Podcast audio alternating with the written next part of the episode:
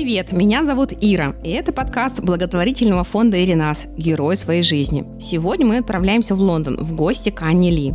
Анна художник, в своих работах исследует инвалидность, в частности телесность, документирует людей с ограниченными возможностями в привлекательном виде. Анна работает с вопросами принятия и нормализации инвалидности в обществе. Привет, Аня. Привет. Все хорошо, только я живу не в Лондоне, я живу в Ноттингеме. Хорошее замечание. Да. Кто ты и чем занимаешься? А, я художник. А, я занимаюсь современным искусством. А вообще я должна была начать, что да, меня зовут Анна Ли, и на самом деле я здесь, потому что а, у меня болезнь спинально-мышечная атрофия. Я с детства не могу ходить, у меня второй тип. Я пытаюсь как-то через свое искусство бороться со стереотипами, которые связаны с инвалидностью, с разными предубеждениями.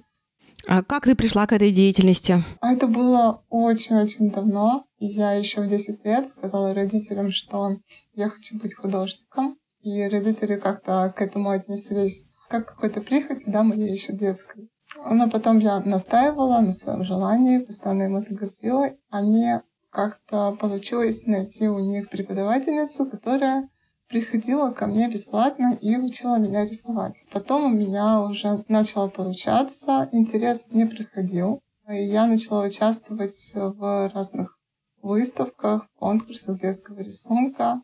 А затем у меня была первая персональная выставка. И тогда еще мои работы, ну, они были очень такими обычными. А это было все обычные темы, типа пейзажи, портреты, ну, в основном пейзажи. Я поступила на педагогический факультет, э, тоже училась дистанционно в университете. И где-то уже на курсе третьем или четвертом университета я поняла, что мне недостаточно этого, мне недостаточно просто конвенциональной живописи. Я хочу поработать над чем-то более интеллектуальным, что ли, чем-то, что более соответствует да, сегодняшнему времени современным искусством. И я начала очень погружаться в эту тему, изучать ее в интернете. И со временем я поступила в две школы современного искусства, тоже онлайн, дистанционно. Это среда обучения и Московский институт современного искусства «База». А, и уже по мере обучения там а, я поняла, с чем я хочу работать. А, вообще я раньше очень болезненно воспринимала свою болезнь, а, свое физическое состояние. А, и, скорее всего, лет 10 назад или даже меньше я бы просто от откладывала это, закрывала бы на это глаза, не хотела бы с этим работать и выбрала бы себе какую-то тему. Но сейчас уже я поняла, что я наоборот хочу погрузиться в эти все темы, которые такие для меня волнительные, болезненные. А я хочу работать именно с этим. Я хочу как-то с помощью искусства стать тем винтиком да, в этом механизме, который сейчас пытается поменять отношение к нестандартным людям и как-то попытаться помочь. А что изменилось? В какой момент произошло это переосознание? Я думаю, что это по мере взросления просто произошло, как само собой. Наверное, перестала бояться этих болезненных и неприятных тем. И еще это очень связано с тем, что э, я начала лечиться от депрессии, которая у меня была, начиная с детства, да, но у меня, в принципе, начиналась, и затем где-то в подростковом возрасте она набрала силу. Затем в лет 20 я начала работать с психотерапевтом. Я просто начала принимать себя, свое тело, свою болезнь. Начала принимать э, то, что я навсегда такая, и что я, в принципе, не виновата, что я такая. И мне сложно э, в этом обществе жить и этом окружении, да, с неприспособленной средой. Мне тяжело жить не потому, что э, со мной какие-то проблемы, а потому что проблемы э, ну, с этим окружением, с этими предубеждениями, мифами, стереотипами и с тем, что окружающая среда не приспособлена. С Аней мы познакомились в интернете, в одной из групп по нашим болезням. Так получилось, что Аня написала мне первое, потому что она хотела общаться с кем-нибудь э, по вопросу лечения, всяких особенностей и тому подобного. Как-то завязалось сразу общение через скайп.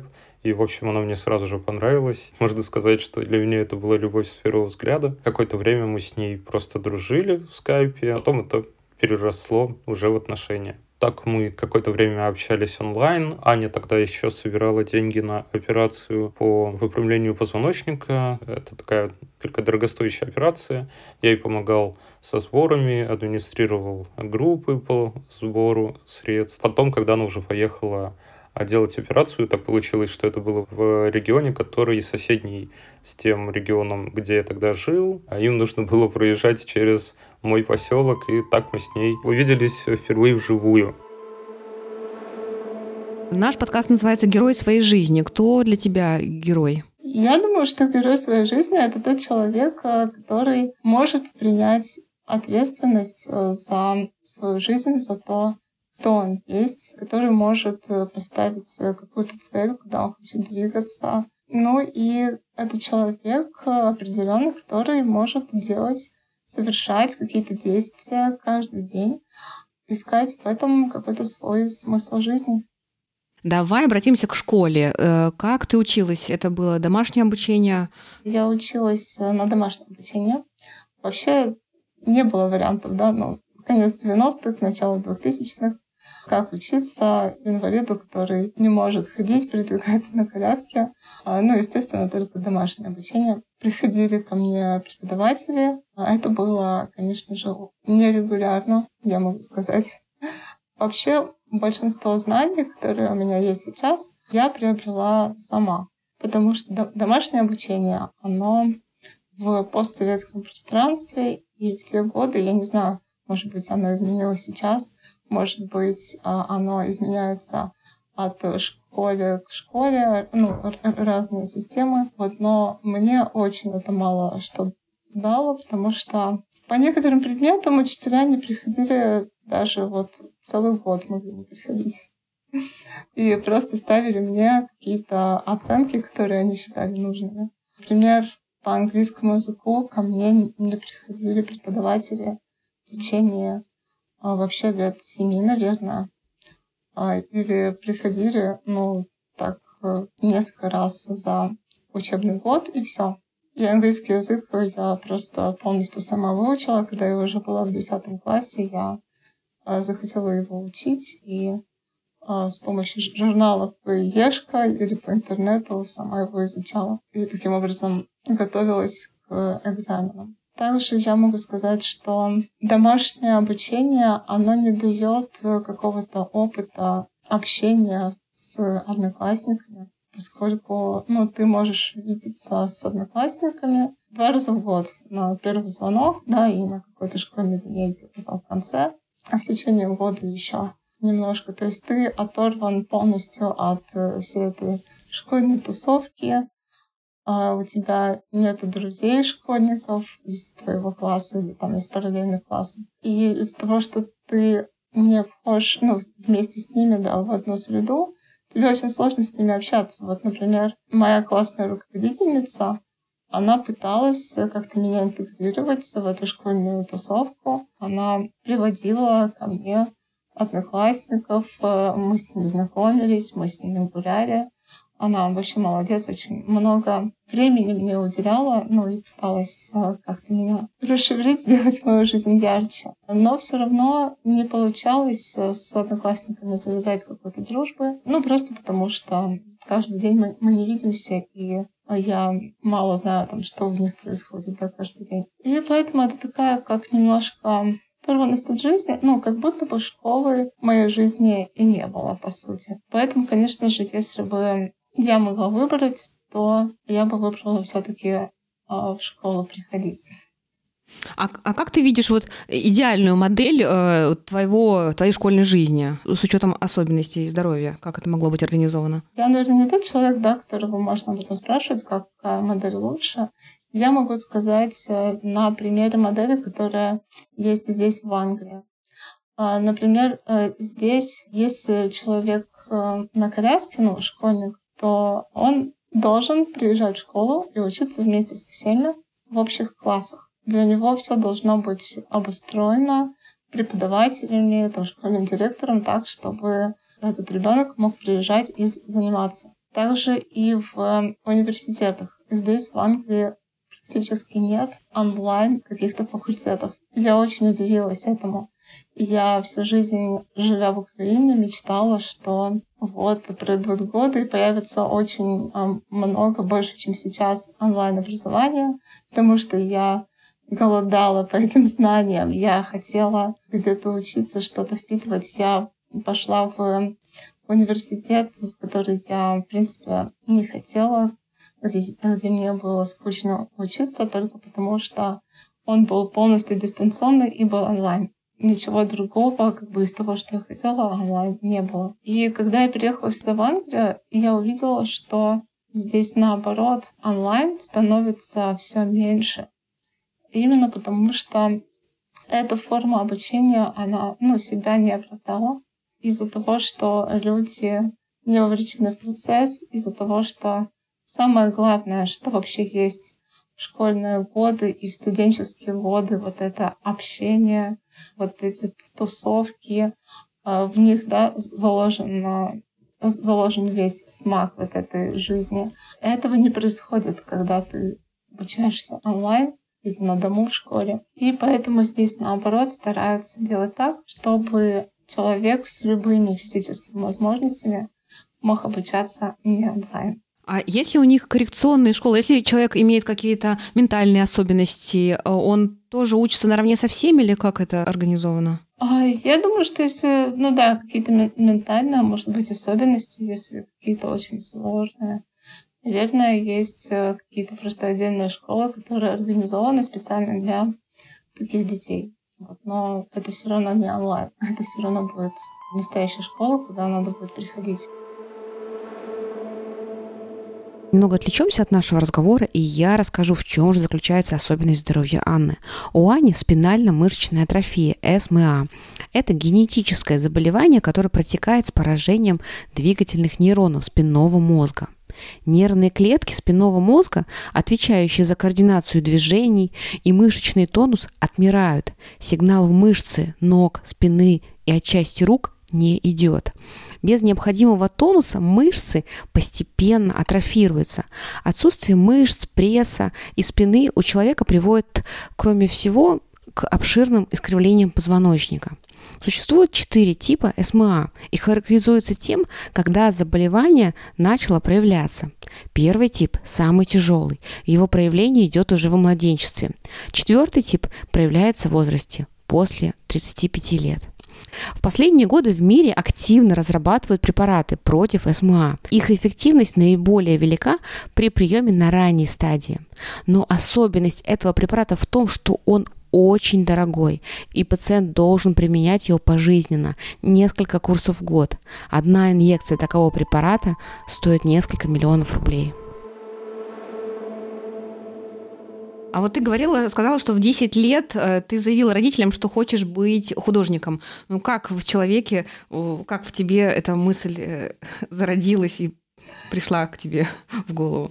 Это очень сложный вопрос. Наверное, потому что я просто всегда что-то рисовала, лепила, вырезала, разукрашивала, э, что-то делала руками. Именно из-за того, что я была ограничена в движениях.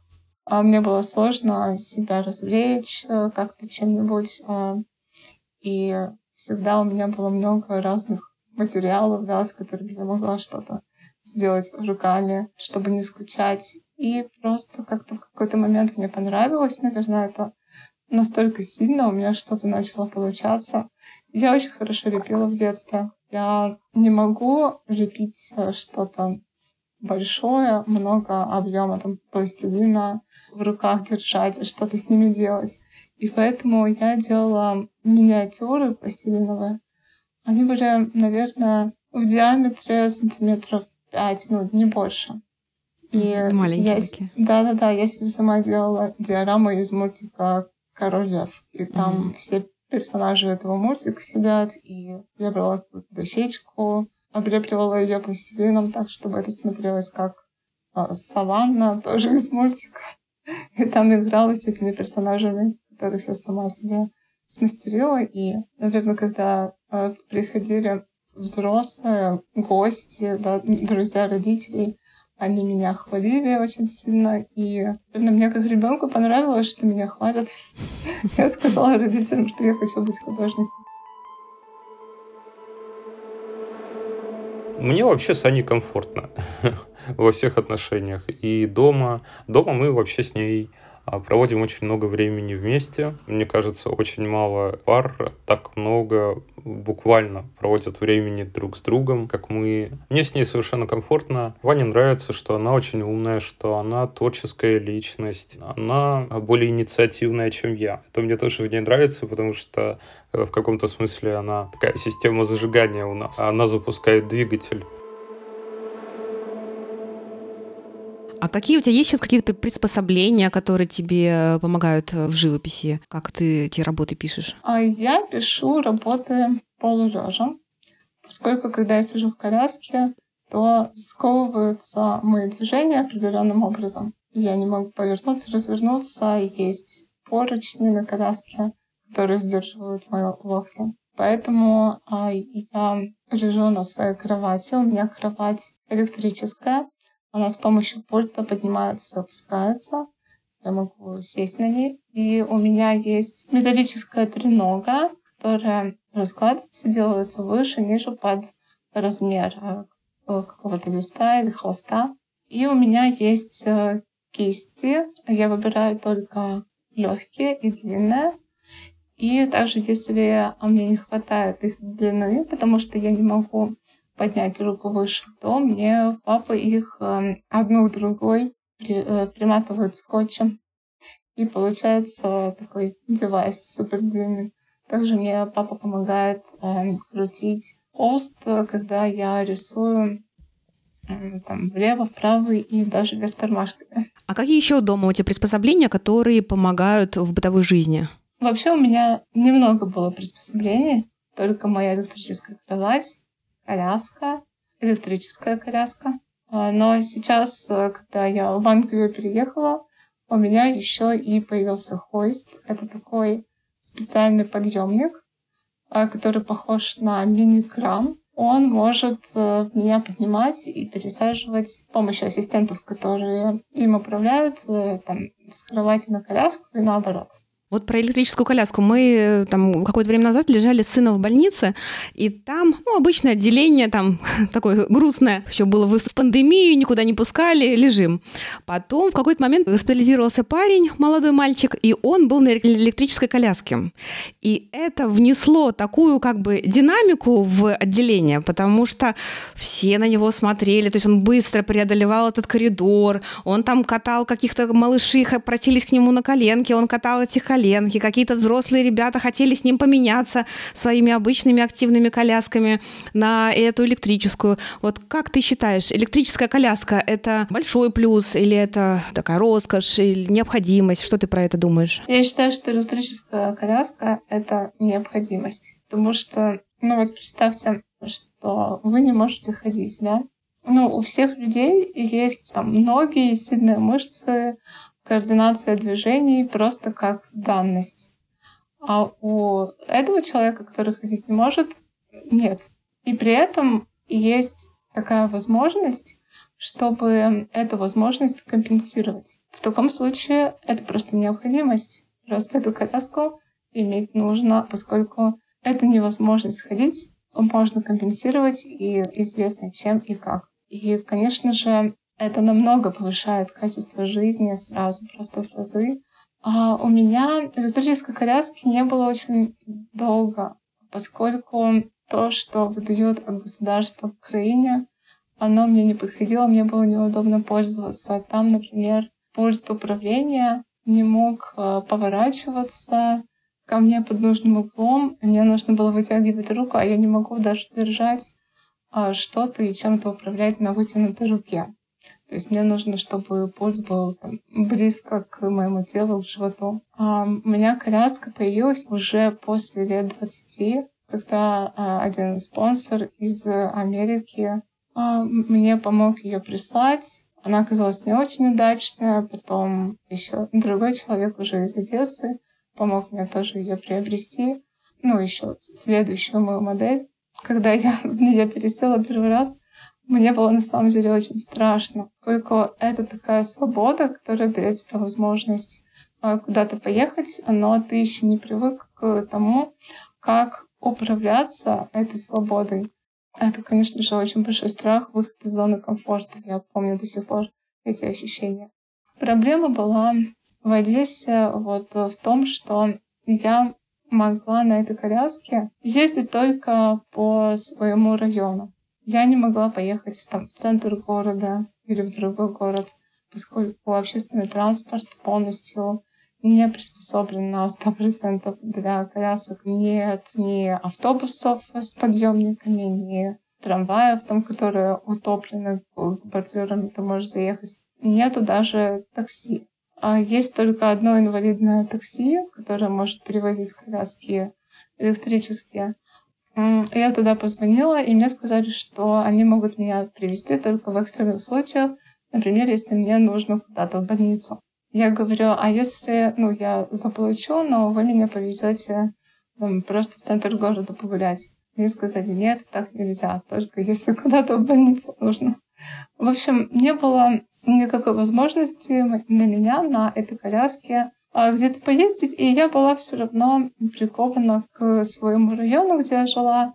У меня был один маршрут, это был парк, бульвар, две-три кафешки, какой-то магазин, и все, ну, и обратно домой. И я считаю, что общественный транспорт адаптированный и такси инвалидное — это тоже необходимость, просто которую должен иметь каждый большой город. Если что-то, что мне в ней не нравится, вообще все люди разные, как бы мы с ней немножко разного темперамента. Я такой более спокойный, она более активная, тревожная. Я более основательный, она иногда более ну, скажем, сумбурная. Вот. Но это на самом деле такие качества, которые нас друг с другом уравновешивают и создают баланс. А как ты переехала в Лондон? Um, ну, не в Лондон, мы уже не выяснили, что ты не в Лондоне живешь, а ну в Англию, скажем. Переехать в Англию для меня было, наверное, каким-то решением, которое, к которому я шла очень много лет, потому что я всегда хотела куда-то переехать, где более доступная среда, где больше возможностей. И я всегда думала, что это будет эм, Америка, США.